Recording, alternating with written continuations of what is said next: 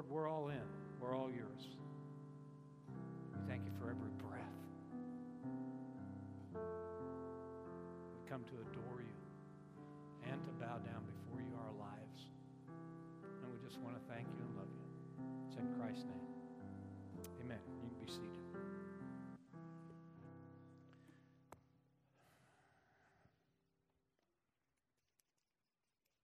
You're not, you're not wearing a mask? You're kidding me, right? It's unbelievable. Hey, you haven't fallen into this foolish notion that a mask is actually going to do anything for you, right? Have you done the science? You, you didn't vote Democrat, did you? I thought you were a Christian. Oh, I get it. You're one of those right wing, Bible thumping, gun carrying Republicans, right? Yeah, yeah. Let me ask you something. When they come out with the vaccine, you're not going to take it, right? That's just stupid. You know what? When they do come out with the vaccine, people don't take it just plain selfish. They're just thinking about themselves.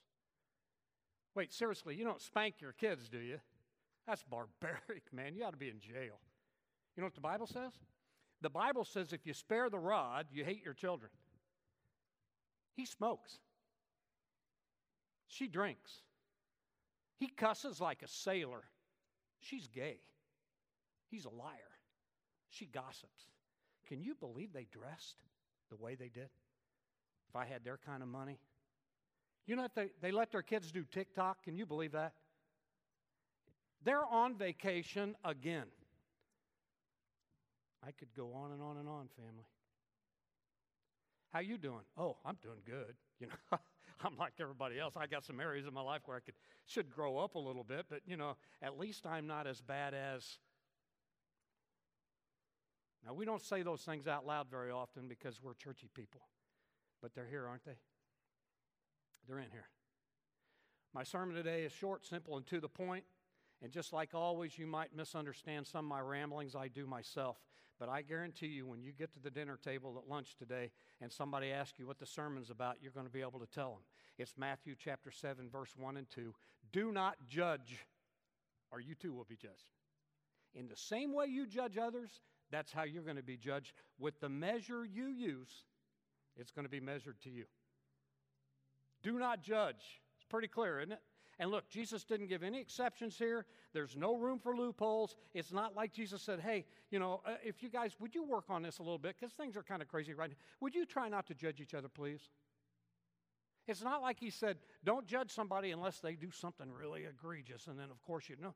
No, he's very clear here. In the kingdom of God, there is zero tolerance for a judgmental spirit. Zero.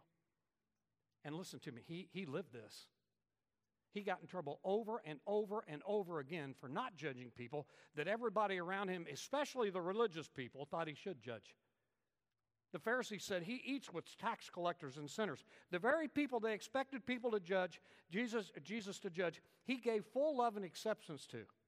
He did not give affirmation to them. Listen to me, there's a big difference between accepting somebody and affirming what they're doing.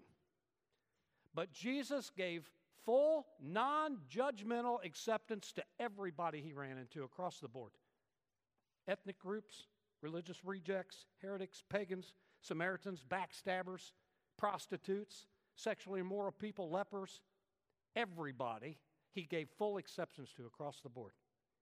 In fact, the only people Jesus ever condemned, interestingly enough, were the religious leaders that condemned other people in the name of God. To them, he said, in Luke chapter 11, verse 39, in the message version.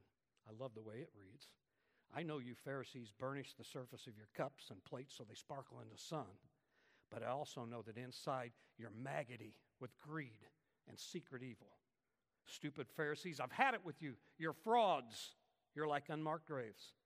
One of the religious leaders spoke up, Teacher, do you realize in saying these things you're insulting us? Yes, I do, Jesus said, and I could get a whole lot more explicit. Jesus was incredibly non judgmental with sinners of all kind, with one exception people who judged other people. He had nothing to do with that. John chapter 3, verse 17, the one after the most popular verse. Jesus did not come to the world to condemn the world, but to save the world through him. He came to abolish condemnation. In fact, Romans chapter 8, verse 1 says something very interesting. There is therefore now how much condemnation, church? No condemnation for those in Christ Jesus. One of the biggest reasons Jesus came to the planet was to abolish the spirit of condemnation and judgmentalism and get everybody to love God and love each other. And he has no tolerance for judging. It's pretty clear. Do not judge. Now, somebody says, well, you read it out of the NIV and you just paraphrased the message version. How's that read in the original Greek? Okay, you got me there. Here's how this reads in the original Greek Thou shalt not judge. Period. Do you know what that means? That means that the church ought to be the most least judgmental place on the on earth. That means that Christians ought to be the least judgmental people on the planet. That means the church, this church, if it's to have any reputation at all, if we're to be known for anything at all, people ought to say, Well, I'll tell you one thing about South Union Christian Church they accept everybody.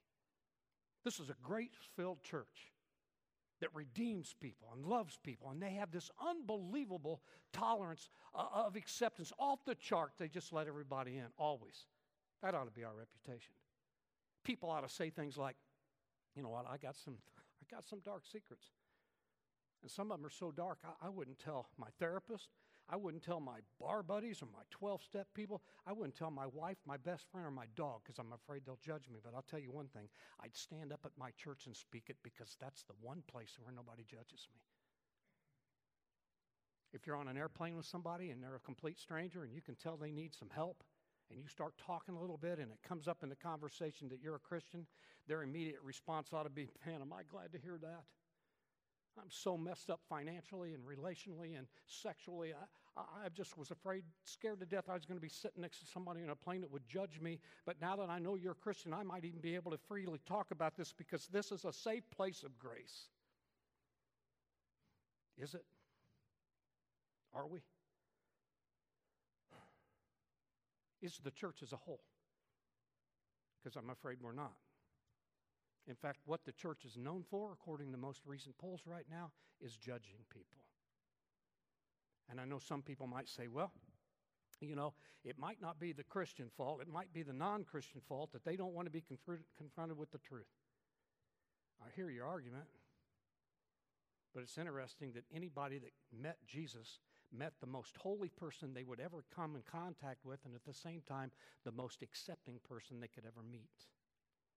Do not judge, accept but don't affirm. I love what John Ortberg says.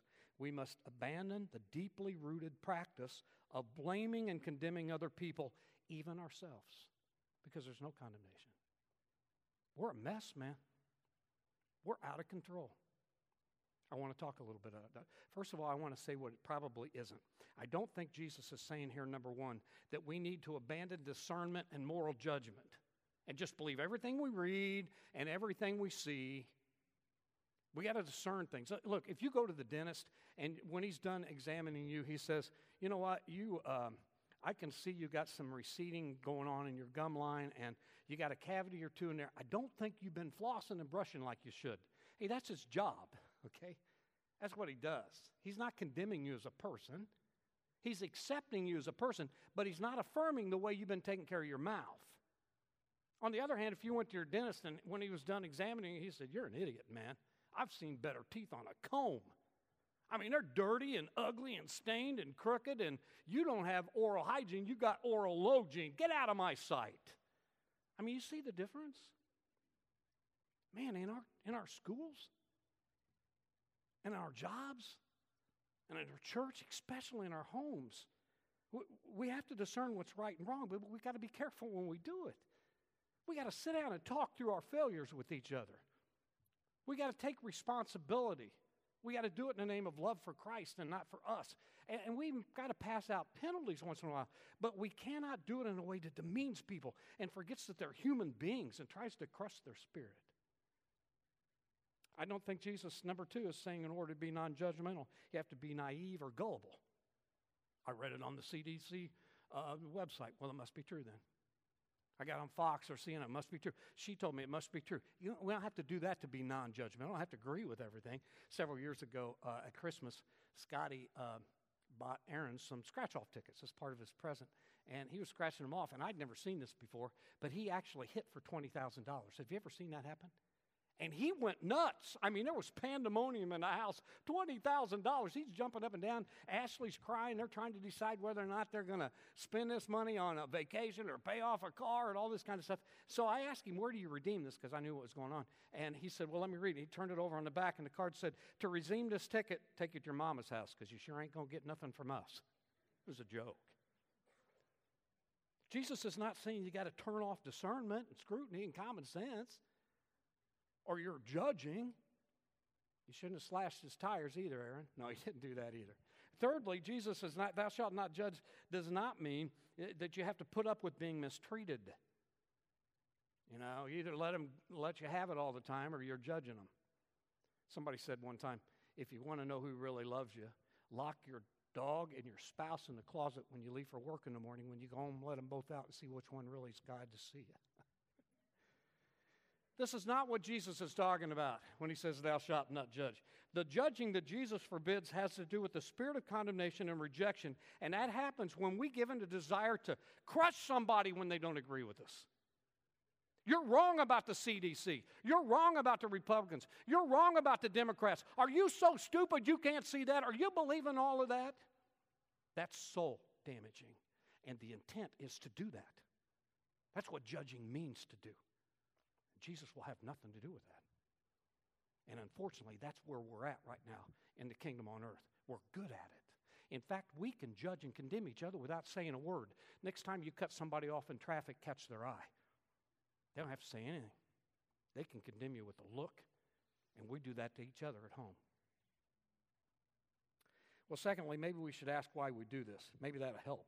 I mean, if judging somebody or something in the Bible, something the Bible condemns generally, and Jesus forbids specifically, and we know that it condemns people and destroys their spirit, the question becomes why would anybody do it? Why do we want to do this even? And I hate to tell you, but the hard truth, the simple truth, the quick truth is we like it. We enjoy it. We do it recreationally. And I think sometimes if we're not careful, brothers and sisters, I love you, you're my family. I think sometimes we get a little self righteous as Christians, and one of the reasons we judge is because we think we're missing out, that they're getting to do something we're not.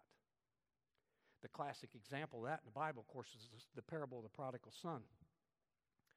The young son took off, spent the inheritance, wild living. Remember that, the Bible says? He finally came to his senses, which is a great thing to do. He came home. The dad's just elated, kills the fatted calf, throws a party. But the older brother is livid. I mean, he's so mad he can't see straight. All these years, he said, I've been slaving for you, never disobeyed one of your orders, yet you never gave me a young goat so I could have a celebration with my friends. But when this son of yours, who has squandered your property with prostitutes, comes home, you kill the fatted calf for him. This is a classic textbook example of self righteous judgmentalism. He said, Look, this son of yours, he didn't say this brother of mine. I love Ortberg. He says that love always identifies with, judgment always dist- distances from. This, bro- this son of yours just spent all that money on while living in prostitutes. By the way, Jesus said nothing about prostitutes. He made that up. He put that in. We embellish that. That's what we do when we judge people. We, we throw stuff in there that shouldn't be in there. You know what the attitude is this guy is, don't you? I'm missing out. The good life is to be able to have sex with anybody you want, drink and party all the time you want to. That's what I think the good life is, but of course I can't do that because I'm a good person. But my brother got to do it and still got to come home. And I don't think that's fair. And I'm just telling you, if we're not careful, that's our attitude. We start looking at the people around us and we think we're above some of the stuff they're getting by with. And so we judge them. And the truth of the matter is, at least for a little while, sin's fun for everybody, or we wouldn't do it. I like what Craig Groeschel says. He says, if you're not having fun when you sin, you're not doing it right. That's not the Bible, but that makes sense to me. And a lot of times Christians get self righteous and judgmental because deep down inside we think we're missing out on all the fun. And if we can judge people, at least we get something out of it. And secondly, it helps us feel good about ourselves. The idea is we're the next step up. So we read something in the paper, or you get a, a news thing on your phone and you look and you think, how could that politician be so stupid to say something, to tweet something like that? How could that celebrity make that big a mistake? How could that CEO think he could get, that is so dumb. Of course, I would never do anything like that. And so we judge him. And again, we do that at home with each other and a church, for heaven's sake. We're out of control. So, number three, here's what we got to decide. How are we going to fix this? We have to fix this. We're ambassadors of Christ. We're the church of Jesus Christ. We got to fix this. Well, we know for a fact that we can't not, not sin by saying we're not going to sin. We don't have that kind of willpower. We can't, so we're not going to be able to say, well, we're just not going to be judgmental anymore uh, because we're going to try real hard not to do that. It won't work. What we got to do is beg the Holy Spirit to change that in us. It's going on all around us. We're supposed to be different than that. We got to ask Him to fill us with acceptance. And I'll tell you, a great motivator is to read the rest of this in the same way you've been judged. You, you judge, you're going to be judged. With the measure you use, it's going to be used unto you. Now, it's called the law of reciprocity. We've talked about it before. We've all seen it in our life. What goes around comes around. You get what you, you know what I mean? We've all seen that. If you give a lot of love, you tend to get some love back. If you give a lot of hate, you tend to get hate back. If you give a lot of sarcasm, you tend to get sarcasm. If you give a lot of joy, you send. It's the law of reciprocity. Whatever you give out, you tend to get back in. Jesus put it like this with the measure you use, it's going to be measured unto you. So here's the idea. I asked them to look this up. I want you to think about a bucket or a thimble. You got that shot? Get that picture in your mind. Of course, the thimble would be a lot smaller than that. And the idea Jesus is getting at is that as, as I go through my day to day, am I going to give out a bucket of encouragement to the people around me or a thimble? Am I going to give out a bucket of grace and mercy, especially people who disagree with me, or am I going to give them a thimble? A bucket of love or a thimble of love? A bucket of anger or a thimble of A bucket of judgment or a thimble of judgment? Because however you judge, that's how you're going to be judged. It's very clear, very sobering teaching. That means when it comes time for you to judge me, and you will come to that time. Some of you have just recently, by the way I've acted or things that I've said.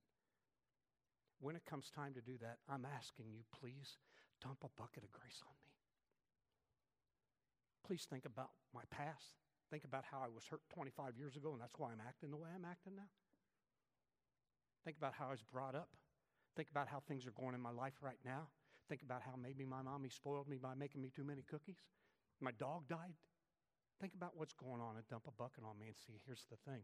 If you do that, then when you make a mistake, and you will, I'm going to dump a bucket on you. And I'm going to think about your past scars and your past wounds and your upbringing. So the question becomes right now, in a world I'm living in, Am I going to give out a bucket of grace and mercy? Or am I going to get out a thimble? When I get on Facebook, which I do not, or Instagram, which I do not, or I'm talking on the phone with my friends, which I do, and they disagree with me about social media, or they disagree with me about Trump, or they disagree with me about this or that or the other, am I going to make them feel like they're stupid because they don't see things right because I'm always right? Or am I going to dump a bucket of mercy and grace on them and accept them in the Lord? That's a big question because according to Jesus, whatever you use, that's what you're going to get back. It's just the way it is. One of my favorite uh, illustrations of that is Tom Watson. He was a uh, CEO in IBM back in the 50s and 60s. And one of his executives made a decision one day that cost the company $10 million. Now, that's a lot of money today, but it was an extravagant amount of money back then. So the guy knew he was toast. So he went ahead and wrote out his resignation letter. And when Tom Watson called him into the office, he said, Well, I know, Tom, you're here to fire me. And Tom said, Fire you? Are you crazy? I can't afford to fire you. I just invested $10 million in your education. Get back to work and fix this. Peter denied Jesus three times in his biggest time of need. And I'm sure Peter thought, when I get back in his presence, he's going to fire me. And Jesus said, Fire you? Are you crazy? I just invested a crucifixion in you. And I'm in a resurrection business, not the judgmental business. You get back to work and feed my sheep. That's Jesus. What, what do you think that did to his heart and his spirit? Don't you think from then on the words, don't judge others, or you too will be judged, meant something a little different to him? Now, look, I know every one of us in here has somebody in our, in our lives that made a huge mistake towards us. Well, before you judge them, let me ask you ask yourself have you ever made a big mistake? Yeah. Yeah. We all got people in our lives who are unlovable, greedy, selfish, nasty, and wrong. Before you judge them, have you ever been unlovable? Greedy, selfish, nasty, wrong? Do not judge, or you too will be judged in the same measure you use It's going to be measured right back to you. Those are Jesus' words. I got to get down to the table. I got one phrase that I got from Dallas Willard last week. The guy's a genius. He's passed, but man, oh man, some of those things. This is what he says, which is life changing if you get it, okay? He's talking about the two main elements of discipleship, which is what we're trying to do at South Union moving forward. Here's the two main elements of discipleship, according to Dallas Willard do your work really diligently with God's help, and then offer gentle non cooperation with evil. Is that good? Do your work diligently with God's help, and then offer gentle non cooperation with evil. Acceptance without affirmation. Very gentle. Now, if you can think of somebody in your life that lives that way, it makes this very impactful. And I was thinking about my dad. I've talked to you about my dad before. I can't wait for you to meet him. I'm 63 years old. I never met a Christian like my dad. And I've met some powerful people. Just a good old country, country meat cutter who loved Jesus Christ. But he gently non cooperated with evil on so many levels. And I'm going to finish with this one gossip. My dad just didn't gossip. He just didn't. And when you were with my dad, you didn't gossip either. And it's an amazing thing because gossip is so nasty, it's so evil, and it's so good because when you do it, you got the floor. And people are leaning in, and you get to tell them, and they're listening to you. And then when you're done talking about whoever it is you're talking about, you both get this feeling of gratification because you're up here and they're down there, and you're never do anything. Maybe we ought to pray for them. Gossip is a sin because it always involves being judging. And my dad just didn't do it ever. And it, it was gentle cooperation because he never said to anybody, and, and, you got with my dad, he never said, Thou shalt not gossip in my presence. He never had to. He just didn't. You try to gossip with my dad, and he would either act disinterested or sad, maybe, but he'd always change the subject. And so I guess my point is, it wasn't any fun to gossip with my dad. And remember, if you're not having fun when you sin, you're not doing it right. My dad didn't do it I'm asking you, with all the stuff going on around us and the need for the church greater than it's ever been in my lifetime, let's have gentle non cooperation with the evil of being judging, please. Let's be known for that. And let's start with each other. Do you know what? I'm telling you, there's some people in this church right now that are clear over here politically from me. We see things completely different in the realm of politics, in the realm of all this business with the COVID. We're clear on the opposite sides. And I'm telling you, honestly, I think I would die for them if it came to that. That's how much I love them. It's easy to do that with some people. We've been called to do that with all people. Acceptance without affirmation. And you know why? Because of this table. Because of Romans chapter 8, verse 1. There is therefore now no condemnation can't condemn you and you can't condemn me. He's taken care of all of that. I'm not better than anybody and nobody's better than me. Jesus has leveled the playing ground by taking it all upon himself. So we're going to celebrate this morning the broken body and the shed blood of Jesus like we do every week. We're going to praise him for that.